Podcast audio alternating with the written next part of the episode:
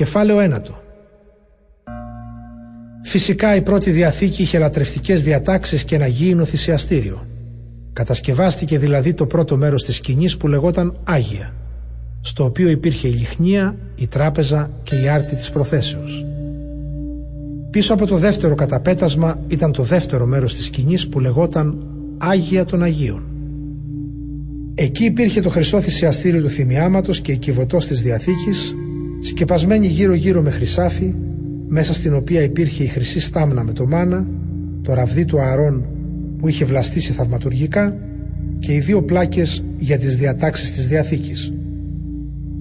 Πάνω από την κυβωτό υπήρχαν αστραφτερά χερουβίμ που σκέπαζαν με τα φτερά τους στο ηλαστήριο. Για όλα αυτά δεν είναι ανάγκη τώρα να μιλήσουμε λεπτομεριακά. Το θυσιαστήριο είχε τέτοια διάταξη ώστε στο πρώτο μέρος της σκηνής να μπαίνουν πάντοτε οι ιερείς και να επιτελούν τις ιεροτελεστίες. Στο δεύτερο όμως μέρος μπαίνει μόνο ο αρχιερέας μία φορά το χρόνο φέρνοντας μαζί του αίμα που το προσφέρει για τον εαυτό του και για τις αμαρτίες που από άγνοια έχει διαπράξει ο λαός. Με τη διάταξη αυτή το Άγιο Πνεύμα ήθελε να υποδηλώσει ότι όσο υπήρχε η πρώτη σκηνή δεν είχε ακόμη φανερωθεί ο δρόμος που οδηγούσε στα Άγια των Αγίων. Η πρώτη σκηνή συμβολίζει τη σημερινή εποχή κατά την οποία εξακολουθούν να προσφέρονται θυσίες και δώρα που όμως δεν είναι σε θέση να οδηγήσουν στην εσωτερική τελειότητα αυτούς που τα προσφέρουν.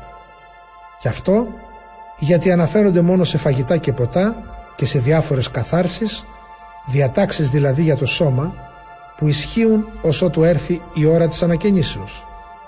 Αντίθετα, ο Χριστός ήρθε ως αρχιερέας των αγαθών πραγμάτων που προσμένουμε. Η σκηνή στην οποία μπήκε είναι ανώτερη και τελειότερη. Δεν είναι ανθρώπινο κατασκεύασμα, μέρος δηλαδή αυτής της δημιουργίας. Ο Χριστός μπήκε μια για πάντα στα Άγια των Αγίων για να προσφέρει αίμα, όχι τάβρων και μοσχαριών, αλλά το δικό του αίμα. Κι έτσι μας εξασφάλισε την αιώνια σωτηρία. Το αίμα των τάβρων και των τράγων και το ράντισμα με τη στάχτη του δαμαλιού εξαγνίζουν τους θρησκευτικά ακάθαρτους καθαρίζοντάς τους εξωτερικά. Πόσο μάλλον το αίμα του Χριστού.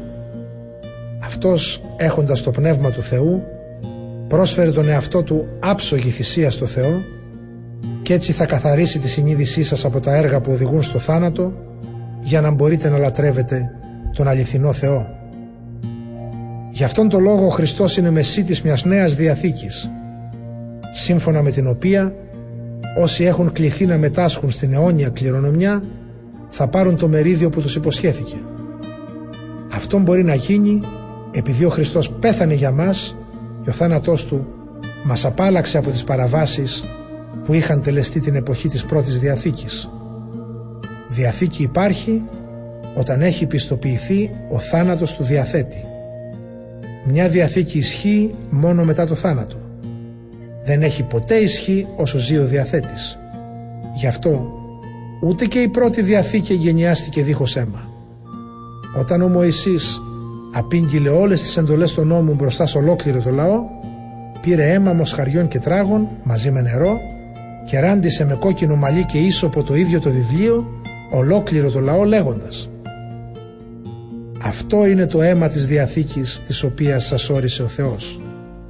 Με τον ίδιο τρόπο ράντισε με το αίμα της σκηνή και όλα τα λατρευτικά σκεύη. Όλα σχεδόν, σύμφωνα με τον νόμο, καθαρίζονται με αίμα και δεν υπάρχει συγχώρηση αμαρτιών χωρίς να χυθεί αίμα. Όλα όσα συμβολίζουν την ουράνια πραγματικότητα ήταν ανάγκη να καθορίζονται με τον παραπάνω τρόπο. Τα ίδια όμως τα επουράνια απαιτούν θυσίες ανώτερες από αυτές.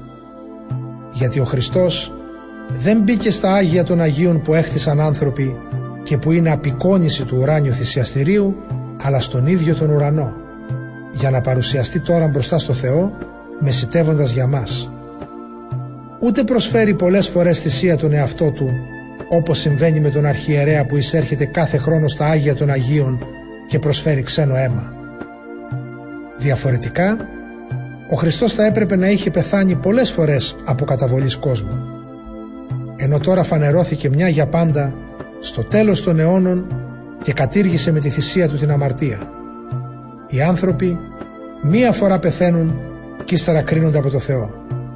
Έτσι και ο Χριστός αφού θυσιάστηκε μία φορά για να σηκώσει πάνω του τις αμαρτίες όλων μας θα εμφανιστεί για δεύτερη φορά όχι για να αντιμετωπίσει την αμαρτία αλλά για να σώσει αυτούς που τον προσμένουν.